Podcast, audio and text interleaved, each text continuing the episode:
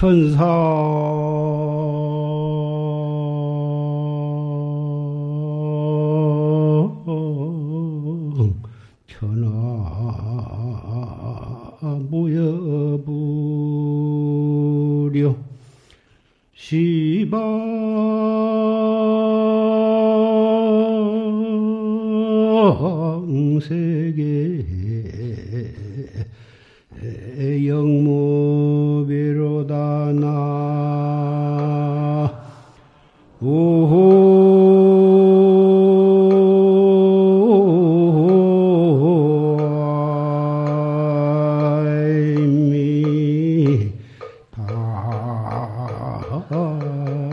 다불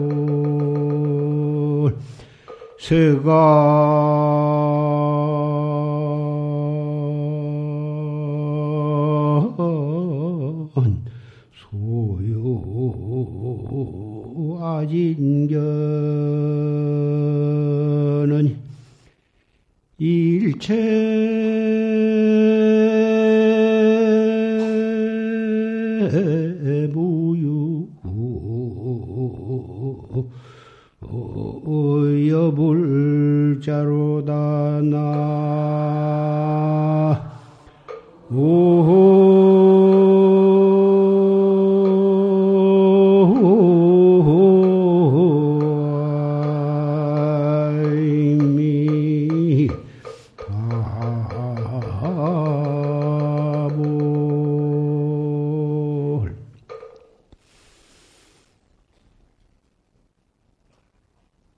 천상 천하 모여부리어 하늘 위 하늘 아래 부처님과 같으신 분이 없고 시방 세계 영무비로다 시방 세계에 부처님께 견줄 만한 분이 없다.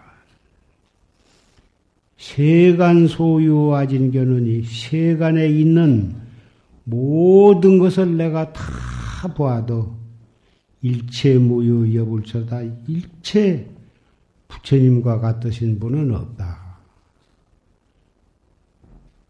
이 개성은 여러분들이 잘 아시는 찬불계입니다. 부처님의 덕과 부처님의 지혜와 부처님의 복과 모든 것을 찬양하는 개성입니다. 오늘 부처님 오신 날 부처님을 찬양하기 위해서 사부 대중 남녀노소 형제 자매 여러분이 온 도량에 가득 모이셨습니다. 부처님을 찬양하고 부처님의 덕과 원력과 자비를 찬양하는 그것만으로도 우리들의 무량겁으로 내려오면서 지은 모든 업장이 다 소멸이 되는 것입니다. 부처님의 모든 것을 찬양하는 그 마음이 그것이 바로 우리의 왜 업장을 소멸을 하게 하느냐 하면은 부처님을 찬양함으로써 우리는 부처님의 법을 믿게 되고 부처님의 법에 의해서 나 자신을 참여하고 자기를 닦아갈 수 있, 있게 되기 때문에 그런 것입니다. 부처님은 왜 그렇게 우리 모두로부터 일체 모든 분으로부터서 찬양을 받아야 하냐 하면은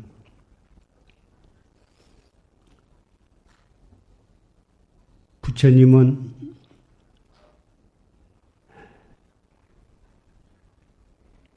왕궁의 정관 왕궁의 태자로 태어나셔서 나중에 커서는 전륜 상황, 상황이 될 만한 인도를 통일해 가지고 전체의 인도 백성을 잘 다스리고 그런 전륜 상황이 될 만한 복을 가지고 태어나셨음에도 불구하고 그것을 버리고서 출가하셨습니다. 출가해 가지고 6년 동안 수행을 하셔가지고 결국은 성불을 하셨는데 여러분께서 부처님의 일대기를 읽어보셔서 잘 아시겠지만은 상, 팔상성도와 32상과 80종어와 3천위와 8만 세행과 그런 것을 다 원만히 갖추었었기 때문에 그렇게 인도 전륜 성왕의 그러한 권리와 부귀 영화를 다 버리시고 일체 중생을 어떻게 하면은 해탈을 할 수 있도록 어, 제도를 하느냐.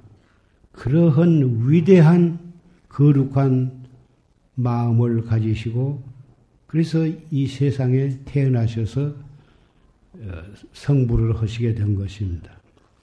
부처님께서 설하신 법문을 8만 대장경, 8만 대장경이라고 지금도 그것이 전해 내려오고 있습니다만은 일생을 거쳐서 읽는다 해도 워낙 분량이 많아서 우리 혼자 그걸 다 읽기는 어려우나 그래서 부, 불교는 맨 처음에 소승, 중승, 대승, 일승 이래가지고 우리가 용화사에서 조실님께서 이 법보 선언을 짓고 일생 동안 설법하신 것은 최상승법, 최상승법을 설하셨는데 최상승법은 무엇이냐?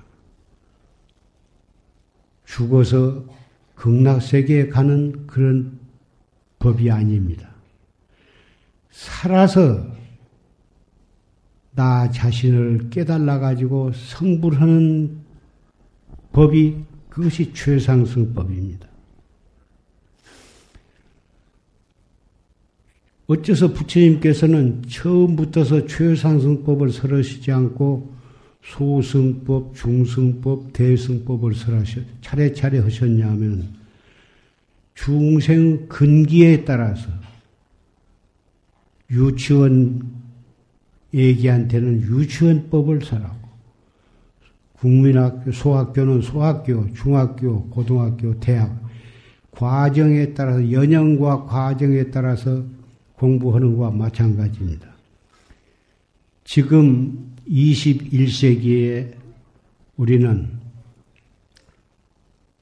마땅히 소승법이나 중승이나 그런 데 머물러 있지 않고 최상승법에 의해서 나 자신을 깨달아 가지고 이 오원 사대를 육신을 가졌지만 최상승법에 의해서 금생에 나 자신을 깨달아서 견성 성불할 수 있는 충분한 근기가 그만큼 수승에 있다고 생각을 합니다. 비록 말세가 되어서 사람에 따라서는 오용락이 인생의 전부인 줄 알고 명예와 재물과 색과 그런 오용락을 향해서 일생을 치닫고 있는 사람이 없는 것은 아니나 그래도 많은 사람들이 불법을 믿고 불법 가운데에서도 정법을 믿어서 참선을 통해서 나를 깨달으려고 하는 그만큼 향상된 수승한 근기를 가진 분들이 많습니다. 불교는 천당에 가기 위해서 믿는 종교가 아닙니다. 부처불자 불자는 부따라고 하는 범어를 한문으로 번역을 해서 부처불 불한데 대부분 사람들은 부처라고 하면은 부처님이라고 하면은 금이나 은이나 동이나 또는 흙이나 나무로 조성을 해서 거기다 금물을 입힌 것을 보통 부처님 이렇게 생각합니다마는 그래가지고 거기다 대고 백팔배도 하고 천배도 하고 삼천배도 하고 일생 동안을 염불을 하면서 수없이 기도를 합니다. 우리 중생에게는 많은 고통이 있고 소원이 있기 때문에 법당에 와서 그렇게 많은 절을 하고 기도를 하고 염불을 하는 것 그것도 하나의 신심이요 신앙의 한 태도이겠으나 진짜 불교의 불법의 참 뜻은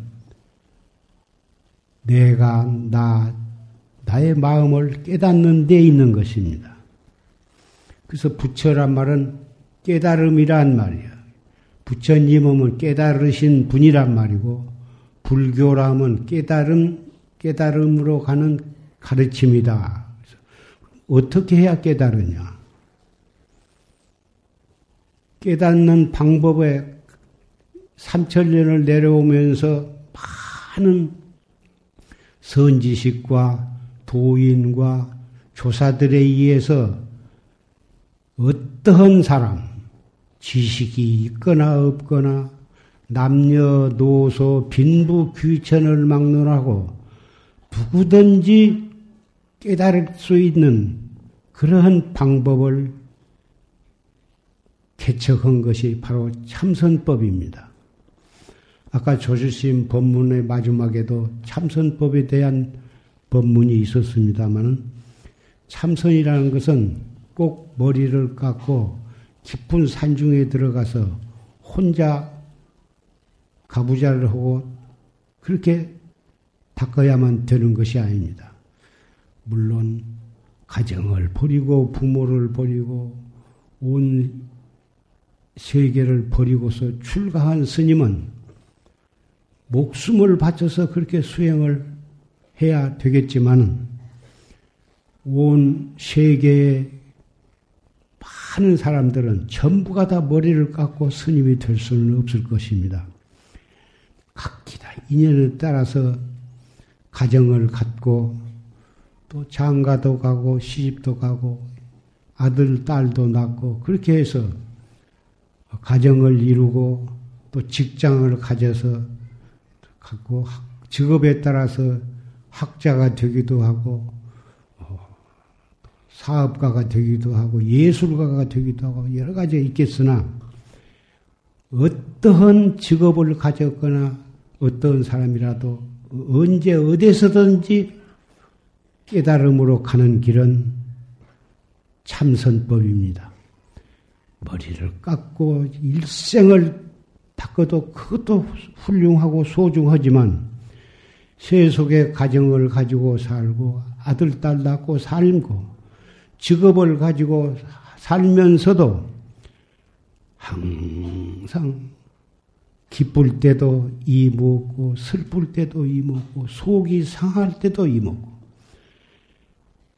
이렇게 흠으로 해서 마치 연꽃이 더러운 흙탕물 속에 그 흐리 속에 뿌리를 받고 있지만 거기서 싹터 나오는 잎과 꽃에는 흙탕물이 묻지 않고 그 아름답고 향내나는 꽃을 피우듯이 비록 온 세계는 오용락으로 흙탕물 같은 오용락이요 우리 일신상으로는 오줌과 똥과 피와 고름으로 이 육세가 가득 차 있는 그런 육신을 우리는 가지고 있지만 그 안에는 똥과 오줌에 때묻지 않는 부처님이 우리 몸 안에 낱낱이 다 들어있는 것입니다. 남자나 여자나 빈부 귀천이나 얼굴이 잘생겼거나 못생겼거나 전혀 그것이 상관없이 우리에게는 그 청정한 부처님이 계신 것입니다. 그것을 깨닫는 방법이 참선법이고 참선법을 잘 못 알아들으니까 부처님께서는 맨 처음에 옅은 법문을 하시게 된 것입니다. 용화사에서 부처님 조실 스님께서 오셔가지고 일생 동안을 바로 이 몸 속에 있는 참 부처님 자성부를 깨닫는 방법을 지도하시고 외치시다가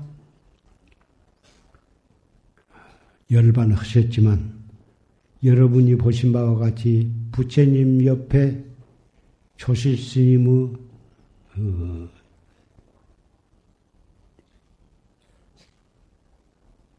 사진이 모셔져 있습니다.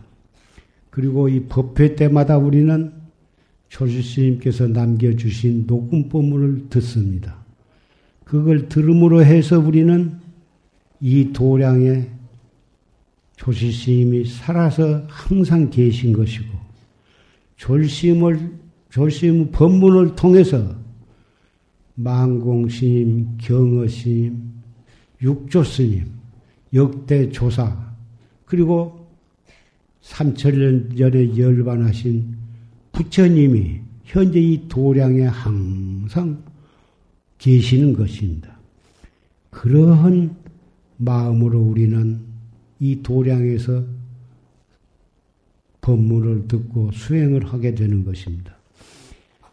이 법은 대단히 최상승법 하니까 어려운 것 같지만은 다른 모든 수행법보다 가장 쉽고 어디서라도 할 수가 있는 것입니다. 성이 날 때는 바로 이 성내는 이놈이 무엇인가, 이 뭐고. 슬플 때도 이 생각, 저 생각, 슬픈 생각을 하면 한없이 눈물이 솟아나겠지만 그 슬픈 생각을 딱 거기에 적해가지고 바로 이 뭐고 이렇게 하는 것입니다.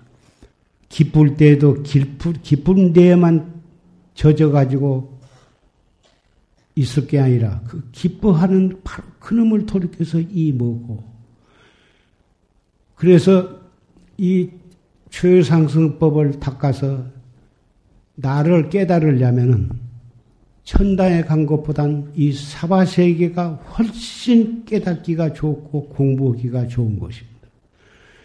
천상에 가면은 천상도 한 군데가 아닙니다. 28천, 33천 수없는 하늘나라가 있는데 그 하늘나라 가봤자 잘 먹고 편안하고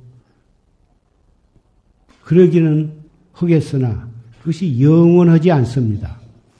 다 하늘나라마다 그 연, 나이가 차면은 다시 복 받을 만큼 받으면 다시 떨어지게 된 것입니다. 그래도 한나라 가운데 제일 좋은 곳이 도설천이요. 도설천에는 내원궁과 외원궁이 있는데 도설천 내원궁은 바로 극락세계와 모든 여건이 같고 서가모니 부처님께서도 탄생하기 이전에 그 토설천 내원궁에 계시다가 이 사바세계에 내려오셨고 앞으로 서가모니 부처님 다음 부처님으로 이 사바세계에 오실 미륵 부처님도 현재 도설천 내원궁에 계십니다. 그러니 이 천당에 이 불교는 천당에 가기 위해서 불교를 믿는 것이 아닙니다. 언젠가는 떨어지는 것이라 천당이 별로 좋은 것이 아니고 이 사바세계는 기쁨도 있고 슬픔도 있고 온갖 고통이 다 있습니다. 그러나 복 복을 받고 태어나면은 부자로 살고 높은 벼슬도 하고 아들, 딸도 많이 낳고 대단히 살기 좋은 그런 가정도 있고 그러나 그것이 여러분들도 참 아시겠지만은 한국에 큰 부자들이 여러 분이 있는데 그 부자도 여러 가지로 고통이 많습니다. 그래서 부자 되기 위해서 불교를 믿을 것이 못 됩니다. 부자가 되거나 가난, 가난하게 사나 그런 것에 너무 얽매이지 말고 항상 죄상승법, 정법을 믿고 내 마음을 닦아야 이 사바세계가 비록 여러 가지 슬픔과 고통이 있다 하더라도 그 속에서 참나를 닦아서 깨달으면 이 사바세계에서 이 육체를 가지고 성불을 하는 그것이 바로 이 최상승법입니다. 슬픔을 원망할 것이 아니고 고통을 원, 망할 것이 아니라 슬프고 고통스러운 바로 거기에서 탁 한 생각을 돌이켜 숨을 탁 깊이 들어 쉬었다 내쉬면서 이 먹고 또 판치생물을 하신 분은 어째서 판치생물을 했는고 이렇게 함으로써 슬픔을 듣고 깨달음으로 나아가고 고통을 발판으로 해서 깨달음으로 나아가는 것입니다. 그래서 많은 과거의 도인들이 이 사바세계에 출연해가지고 깨달음을 얻어가지고 도인이 되고 모든 부처님도 다 그러신 것입니다. 그래서 오늘 4월 초파일 부처님 오신 날을 이렇게 봉축하는 것은 부자 되기 위해서가 아니라 또 우리의 어, 명예와 권리를 위해서가 아니라 우리로 하여금 이 비록 이 육체 속에는 똥이 가득 들었지만 이 몸뚱이를 가지고 깨달음으로 나아가서 깨달음을 얻게 해주신 그 부처님과 그 부처님께서 설하신 그런 법을 찬양하고 또 나아가서는 무량겁으로 오면서 본의 아니게 지은 크고 작은 모든 죄업을 참여하고 오늘 이 시간을 기해서 새로 태어나기 위해서 이렇게 많은 등불을 키게 된 것입니다. 그런 마음을 가질 때 이 사바세계에는 부처님의 불법으로 정법으로 온 세계를 비추게 되는 것입니다. 여러분은 머리 위에도 또 이 법당 밖에도 수천 개, 수만 개의 등불이 있습니다마는 등불을 켜는 본 뜻이 그런 것입니다.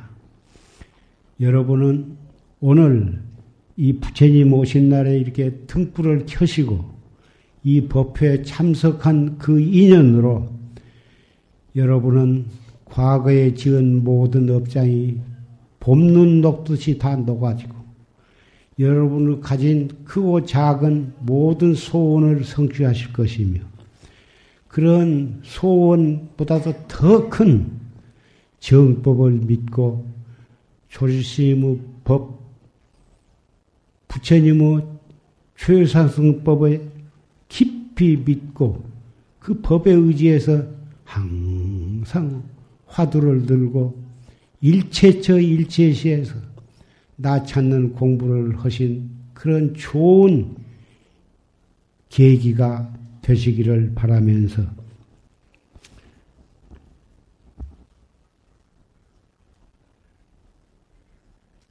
삼계.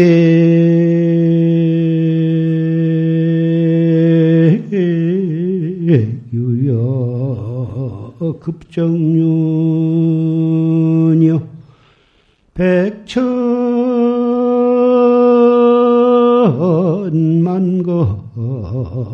영미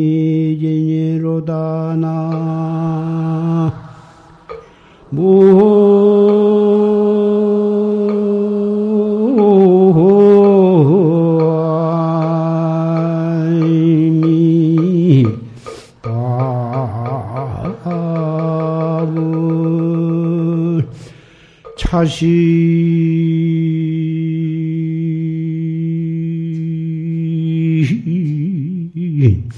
불량 금생도 하면 갱대하생 토차신이려나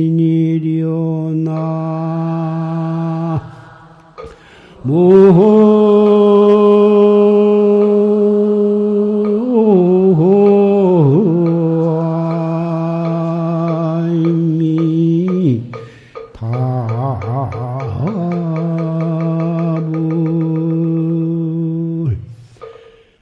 삼계 유여 급정륜이여 욕계, 색계, 무색계 이 세 개를 삼등분으로 분류해서 얘기하는데 욕계, 색계, 무색계가 마치 무엇과 같으냐면은 복을 닦으면 천상에 올라가고 죄를 지으면 지옥에 가고 축생이 되고 악유가 되고 때로는 사람이 되기도 하고.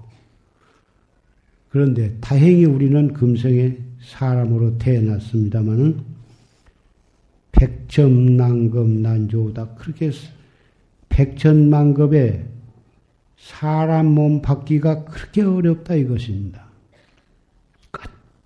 그 지옥 가기가 십상이고 축생이 되기도 십상이고 악귀도에 떨어지고 한 번 거기에 떨어지면 어떻게 시간이 길든지 거기서 벗어나기가 어렵습니다. 그런데 백천만급 동안에 이렇게 금생에 사람 몸을 받아놨는데 차신불량 금생도 금생에 이 몸을 제도하지 아니하면 다시 어느 생을 만나서 제도할 것이냐? 우리는 금방 늙습니다. 지금 연세가 많으신 분은 80세가 넘으신 분도 계시고, 어린 애기도 있고, 젊은 분도 계십니다마는, 금방금방 늙어갑니다. 산승이 지금 82살인데, 언제 그렇게 늙었는가 전혀 모르는 사이에 82살이 되었습니다. 여러분들도 이만큼 기력이 있으실 때 어쨌든지 뒤로 미루지 말고 열심히 정법에 의해서 최상승법에 의해서 이목구를 열심히 하시기 바랍니다. 이목구는 댁에서도 할 수 있습니다. 절에 와서 방부를 드리고 참선을 하실 수 있으면 얼마든지 와서 하셔야 하고 절에 오실 형편이 못 되면 가정에서도 얼마든지 할 수 있는 것이니까 정말 하는 것은 이것밖에 없습니다. 아들, 딸 어떻게든지 그놈을 잘 키워서 좋은 학교 보내서 또 졸업하면 취직을 시켜서 결혼시키고 부모로서는 다 일생을 바쳐서 그것을 하십니다마는 아들, 딸들은 다 제복대로 살게 됩니다. 부모로서 의무가 있고 또 정이 있어서 아들과 딸을 정성껏 키우고 가리키고 해야 하겠지만 너무 자식이 그렇게 빠질 일이 못 됩니다. 아들, 딸들의 부모는 우리가 부모 때문에 부모를 의지해서 사는데 어떻게 부모, 자식한테 그러냐 그렇게 생각하는지 모르지만 조실 부모하거나 고아처럼 자랐어도 얼마든지 훌륭한 사람이 될 수도 있고 어, 자식은 제복대로 사는 것입니다. 부자의 자녀라고 다 훌륭한 사람이 되라는 것도 아니고 가난한 집안에 태어났다고 해서 꼭 별 볼 일 없는 것이 아닙니다. 너무 아들, 딸에 집착하지 말고 부모로서 정법을 믿고 열심히 참선을 하시면 그리고 바르게 사시면 아들과 딸들도 그 부모를 배우고 잘 자라게 되니까 어쨌든지 그렇게 알고 젊은 아들 딸들은 자기를 낳아주신 부모 그 부모가 아니면 자기가 이 세상에 태어나지를 못했고 자기를 이만큼 키우고 가르쳐 주셨으니까 어쨌든지 부모로 하여금 참선하시도록 참선을 잘 하실 수 있도록 그렇게 해서 뒷바라지를 잘 해드려야 그것이 최고의 효도가 되는 것입니다.